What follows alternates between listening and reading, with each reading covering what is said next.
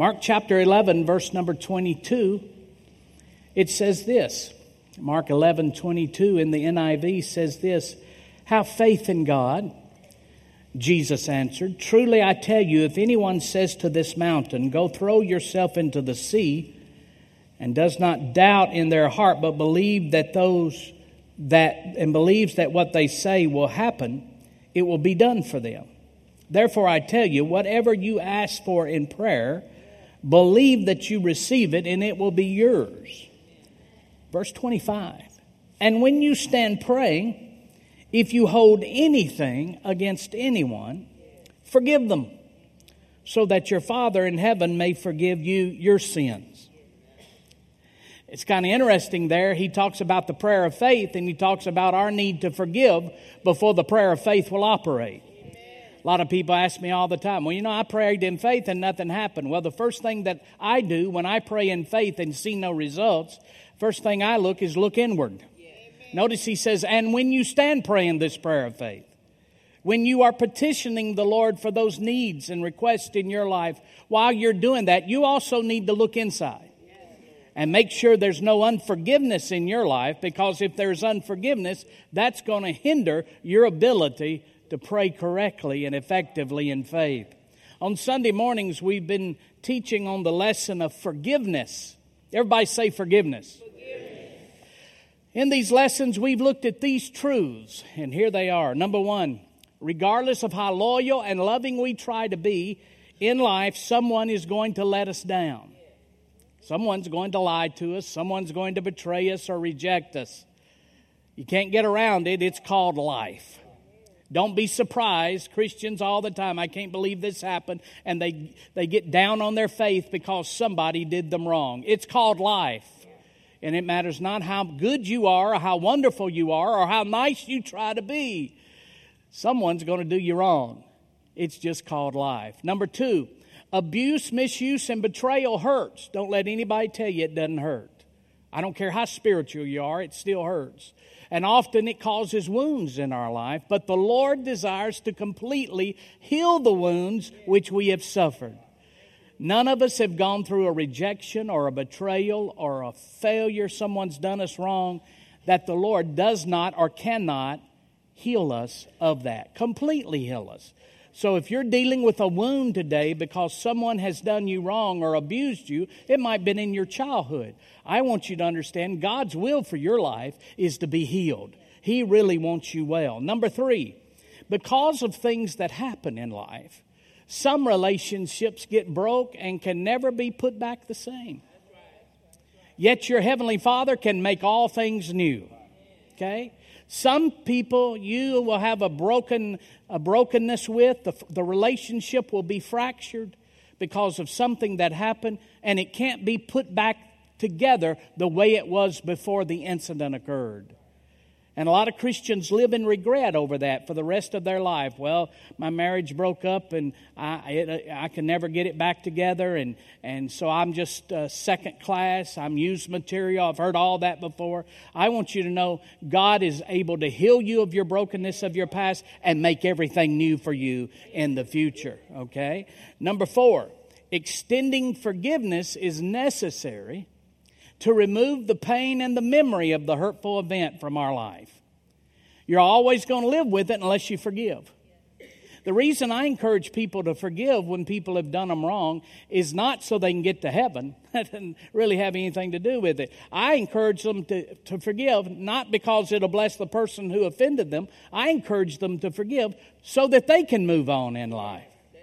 Extending forgiveness releases the pain and the memory of the hurtful event. Number five, these things we've already taught. If you have not heard this before, you haven't been here, but for 1995 and again Zoo Knife, you can get my latest teaching on how to forgive that sucker that did you wrong. All right, number five.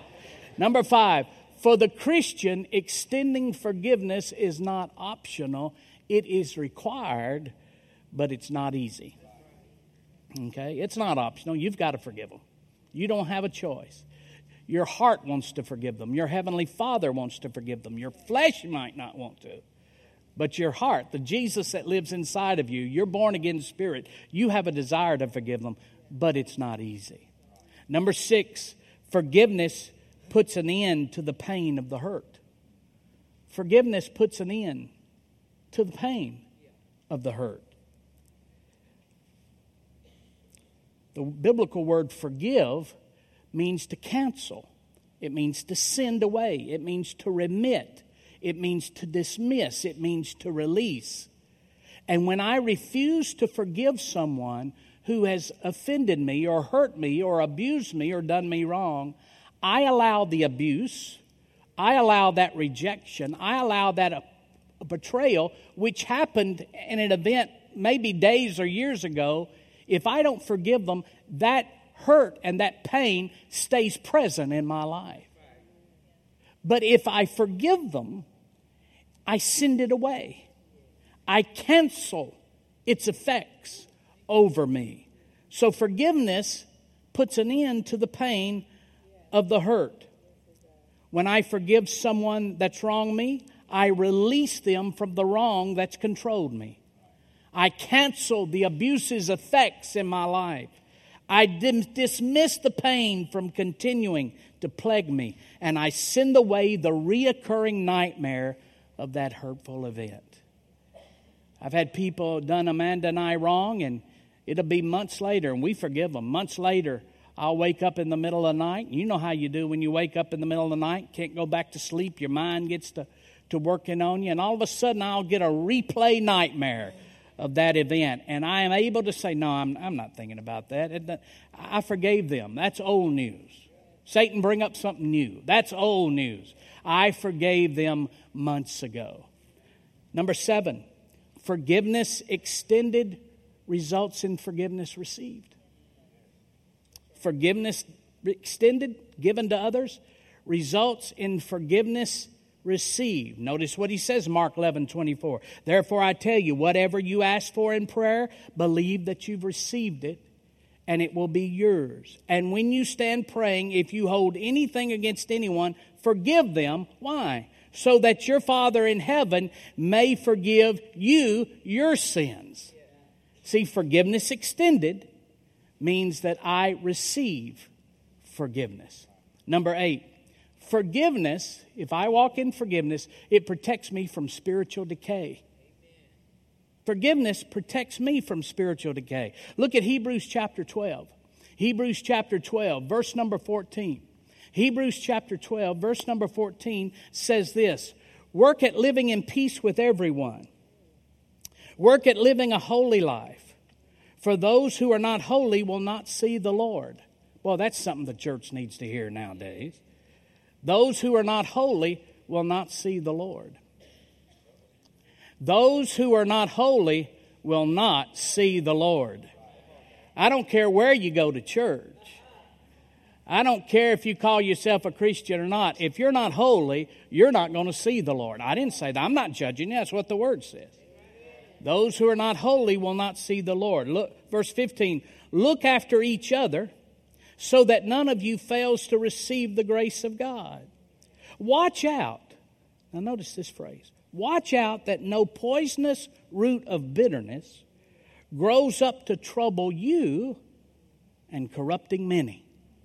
Notice what happens if we allow unforgiveness to fester, to remain, to grow in our life. Notice it says it will turn into bitterness and it will trouble us and it will corrupt other people as well. So, forgiveness protects me from spiritual decay.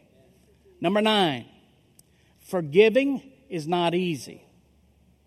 Forgiving is a decision of our will. Once that decision is made, it will take time for your feelings and our emotions to catch up with our decision to forgive. One of the things I hear all the time, I thought I'd forgave them, Pastor, but then I saw them in the supermarket and all those feelings resurfaced again. Anybody know what I'm talking about? Well, just because you have those feelings doesn't mean you haven't forgiven. Because, see, forgiveness is a decision of your will. I choose to forgive them, I choose to release them. It will take some time for your emotions and for your feelings to catch up with that decision. All right. You, on the inside, you choose according to your will. I choose to forgive them. I release them for what they did to me. But still, because the pain is so severe and hurtful, your feelings, it will take some time for your feelings and emotions to catch up. And when I have that happen, when people have done us wrong and we see them in the supermarket and those feelings rise up again as if it happened to me yesterday, what I used to do is I would run home and cry and feel bad about myself. Oh God, I'm sorry. I thought I'd forgive them. I'm so sorry. And I'd cry and I'd condemn myself that I hadn't forgiven them until I, the Lord taught me this truth. And now when I see somebody, I'll run to them. And I will not give in to my feelings. I'll run to them and greet them in the Lord and tell them how, ask them how they're doing and try to resist and reject and neglect any bad feelings I have, just run right through that and determine by me acting that way in faith toward them out of love instead of giving in to my feelings, I'm saying to my emotions, my spirit man is going to rule me, not my emotions are not going to rule me.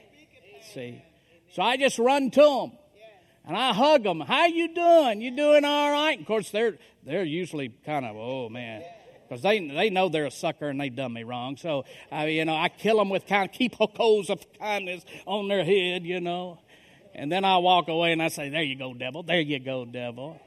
There you go."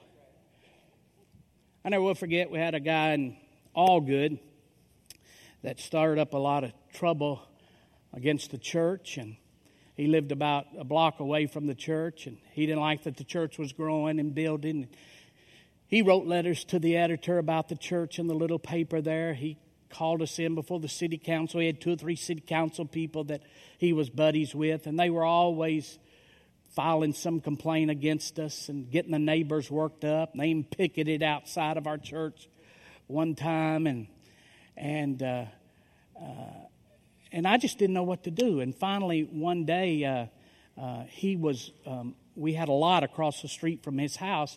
And my facilities manager came to me and said, Pastor, Pastor, he said, we got a problem. I said, what is it? What? He said, well, he called the fellow's name. He said, uh, he was mowing our lot. I said, well, why was he mowing our lot? He said, Well, I asked him, Why are you mowing our lot? This is our lot. He said, Well, you don't keep it the way I want it. It's right across from my house. You won't take care of your property, so I'm going to mow it. At least I don't have to look out of here and see a jungle. And he said, But, Pastor, what happened? He hit a root, and it, that root threw his blade up through the deck of his mower, and he's underneath his mower, and his mower's ruined. My first impression was, Yes. Touch not my anointed, do my prophets no harm. God will get your mower if you mess with the man of God. That's what my flesh. In fact, I said to my facilities manager, Well, I guess he got his due. And I chuckled. He said, What do you want to do? I said, We ain't doing nothing. I'm not going to touch him. God's judgment is coming upon him. He's destroyed his lawnmower. My facility manager just walked off, and it was a Wednesday. I never will forget it. And I was preparing for my Wednesday night lesson, and I started to write some more notes, and all of a sudden it was like I hit a wall. And I've been in a good flow up to that moment, and I just hit a wall, and I just pushed back and said, "Man, these staff members, they're always interrupting me. Are always interrupting me when I'm trying to study." And I started writing again. I couldn't get anywhere. And then I know the Spirit of God. I just pushed back. I said, "Okay, okay, okay." What's happened? What's, ha- what's happened since he came in here and told me that, Lord? I can't, I can't concentrate. I can't think. I, don't, I can't remember where I was. What's happened here? And I heard the Spirit of God say, Buy him a new lawnmower. I remember saying, I ain't buying that guy no lawnmower. He's been talking about me. He's been talking about the church. It's cost the church money. People have turned against because of him. I'm not buying him no lawnmower. And I just started writing again, and it got nowhere. And I heard again, buy him a new lawnmower. So I called the I called the uh, facilities manager in. I said, "Come here." Got him on the walkie-talkie. It's back before we had, everybody had cell phones. We had walkie-talkies. We were big time. I called him on the walkie-talkie. I said, "Hey, come here." So he came in, mom. He said, "Yes, Pastor." I said, uh, "What kind of lawnmowers he got?" He said, uh, "I think it was a Murray." I said, "How much of them Murray lawnmowers?" He said, Well, he had a riding mower. It's probably $350, $400. I said, That much? He said, Yeah. I said, Where you get them? He said, We get them at Walmart. I said, Well, go over at Walmart and get him a Murray riding lawnmower. He looked at me and said, You want to buy him a new lawnmower? I said, Don't ask me any questions. Just go buy him a lawnmower. He said, Right now? I said, Right now. Do you want me to ask him? No, just go get him a lawnmower. Bring it to him. Take the church trailer, go get it, truck, go get him. Get him a lawnmower. Just go and do it. All right, he left. I felt good. And I remember saying, There, you happy?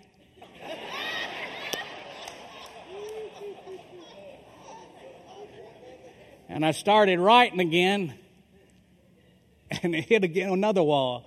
I said, Okay, come on, come on. I'm buying him a lawnmower. What is it?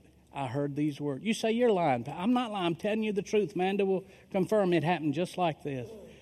I heard the Spirit of God say, Buy him a John Deere.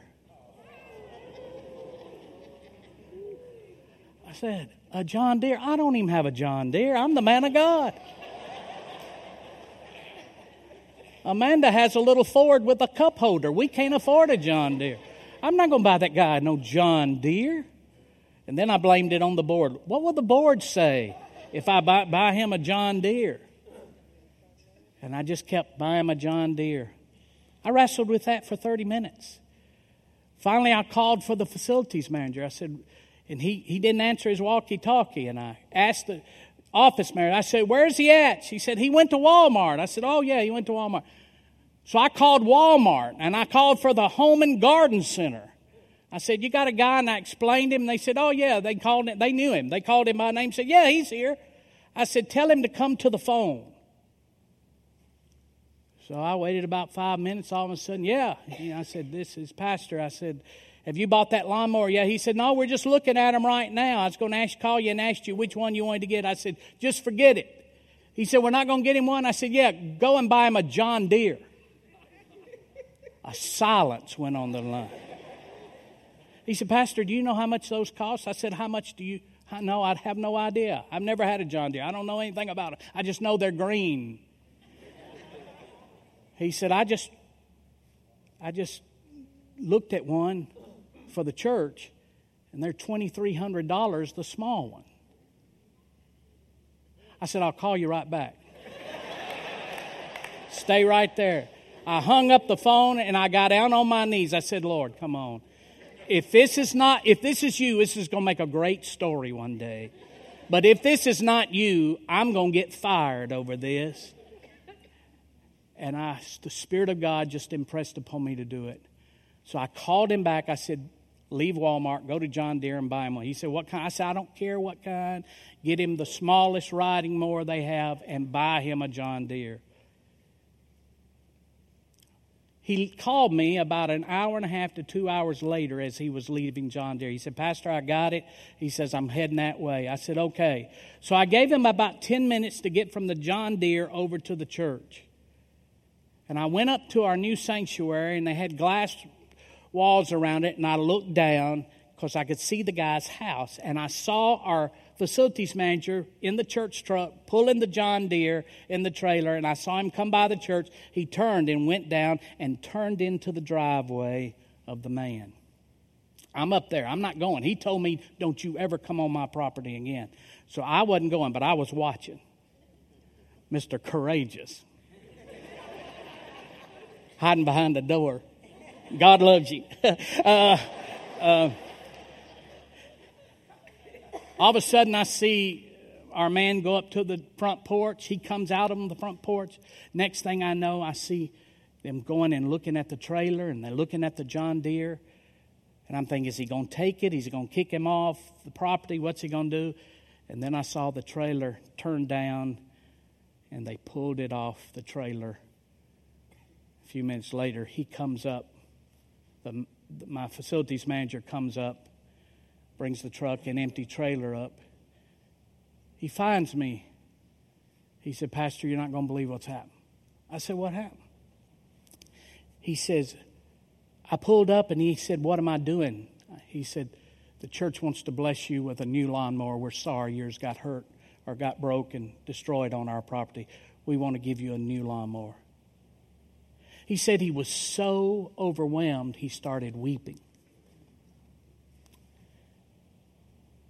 and crying. He said, Nobody has ever given me anything, and I've always had a dream of one day having a John Deere.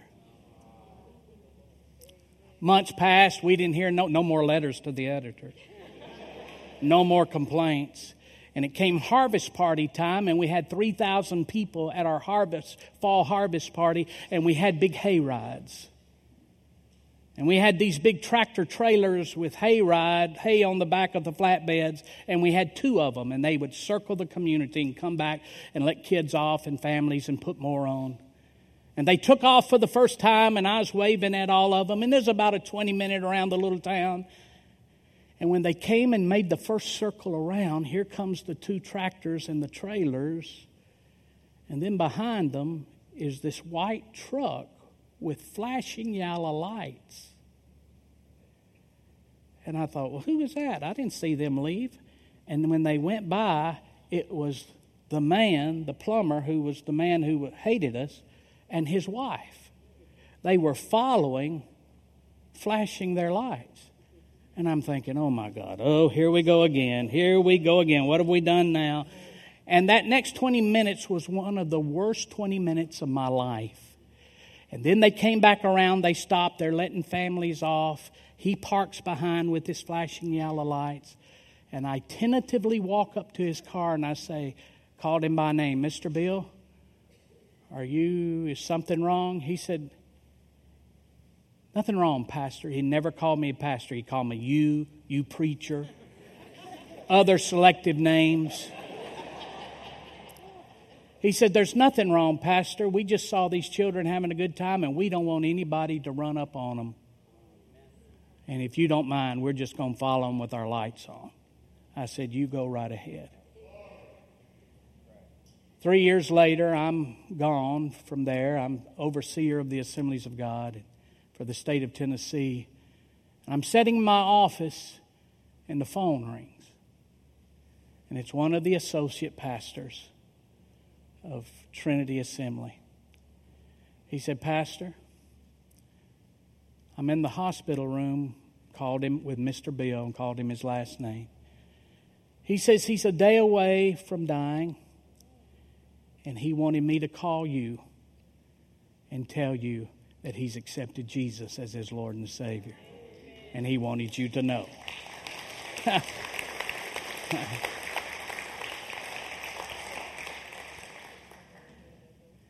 Sometimes forgiving is not easy. Sometimes forgiving is some of the most difficult things you will do. And your emotions will not want to give in with your heart to forgive. But over time, if you will get your emotions under control, your emotions will come in line with a heart to forgive. It won't happen overnight, but it eventually come in line. Let's take just a minute or two to break some new ground. I've got five minutes. How many of you have had someone do you wrong or abuse you or steal from you, betray you or falsely accuse you? Anybody had anybody do you that way?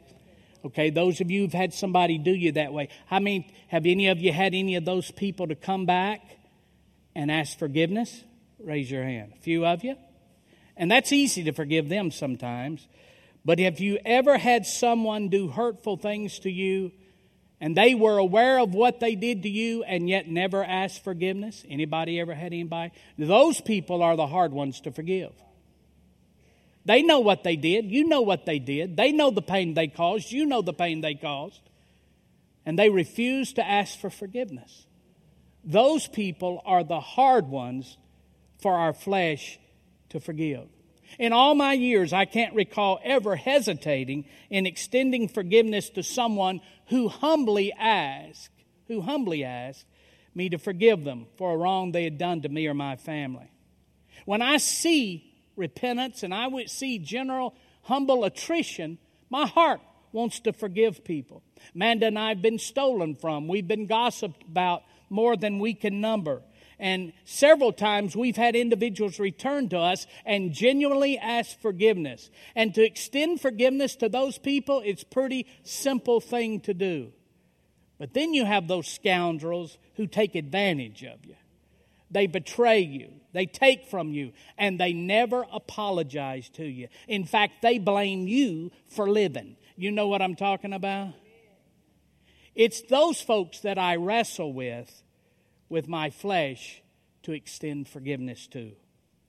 And over the years, I've discovered I was confused about what forgiveness was and what it isn't. So let's talk for just a second and let me help you with what forgiveness is not. What forgiveness is not. Forgiveness is not approval or giving in. Forgiveness is not approval or giving in. To approve is to willingly accept. If you don't want the hurt to be repeated to you or others, then don't approve of it. Often I hear people put pressure on a spouse or a partner or to approve their ungodly behavior or their shady actions. The comment, the comment will come out like this Well, if you forgive me, you will go along with me on this. No, approval is not forgiveness. Approval is acceptance, forgiveness is not.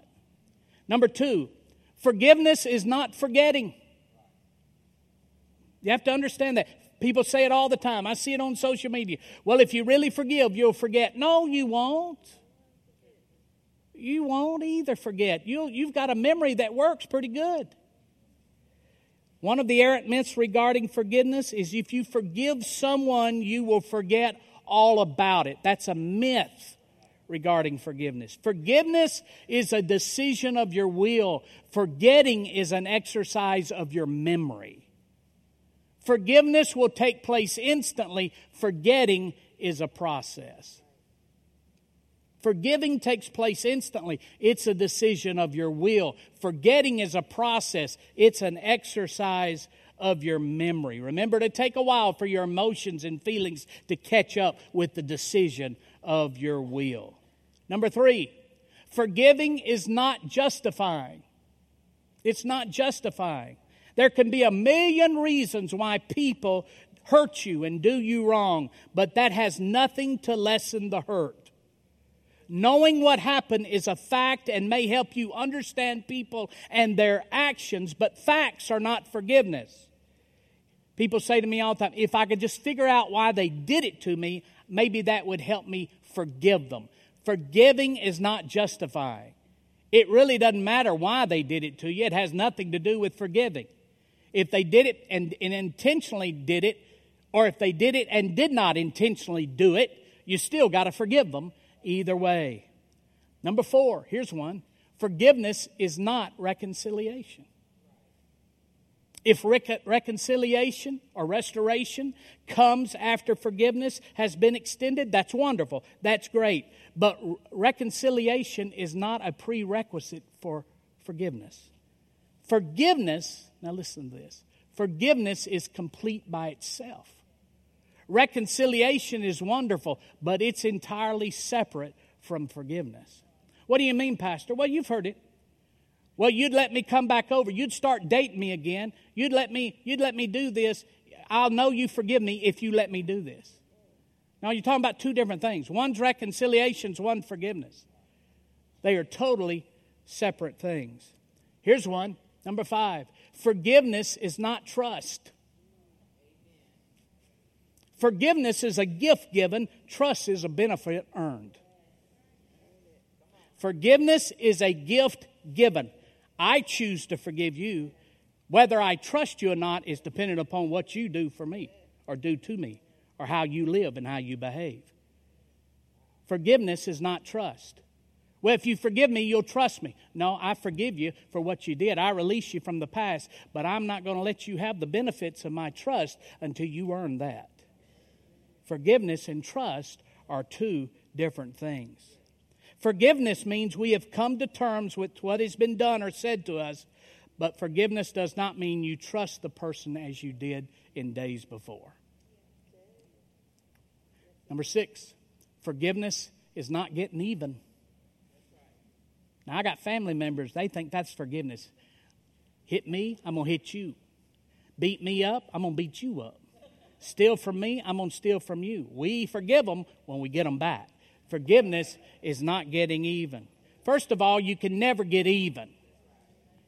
Some believe they'll feel complete or whole when there is justice, but forgiveness is not based on outward circumstances. Listen to this. Listen. Forgiveness never comes our way because punishment, revenge, or justice goes their way. You see it all the time.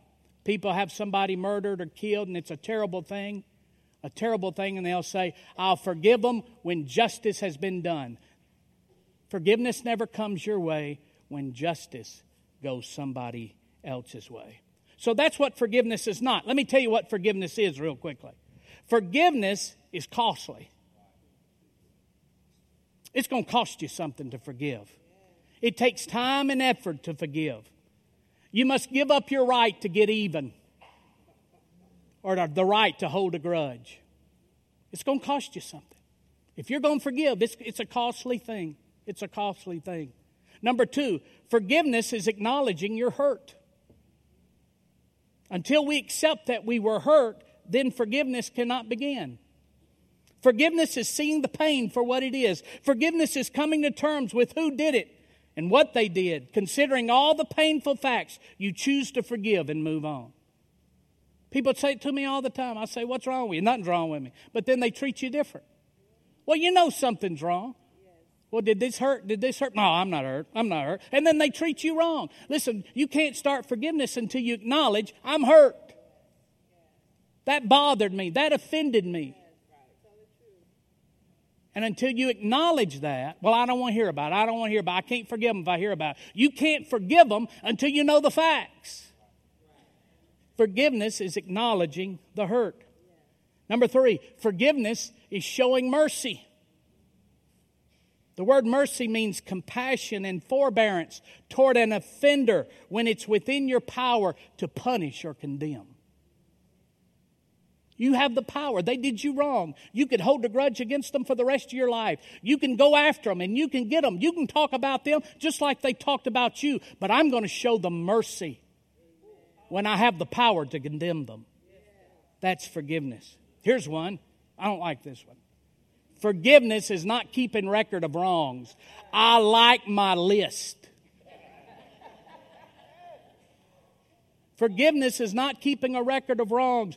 Forgiveness is burying the list and not bringing it up again.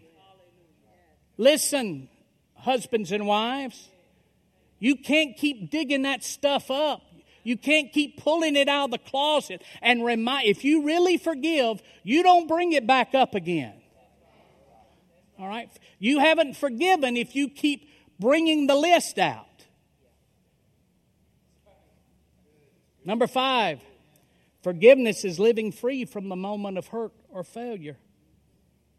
So many folks say they've forgiven, but it doesn't take them long to replay it all over again after you've just met them a few moments. They'll tell you everything that the so and so did to them, and it happened 15 years ago. When you've really forgiven, eventually you'll live free from that hurt and failure. Number six, forgiveness is an attitude and a lifestyle. Forgiveness is a choice in which we think forgiveness and we act forgiveness. When forgiveness becomes a lifestyle, we don't have to weigh each situation and decide if we're going to forgive or not.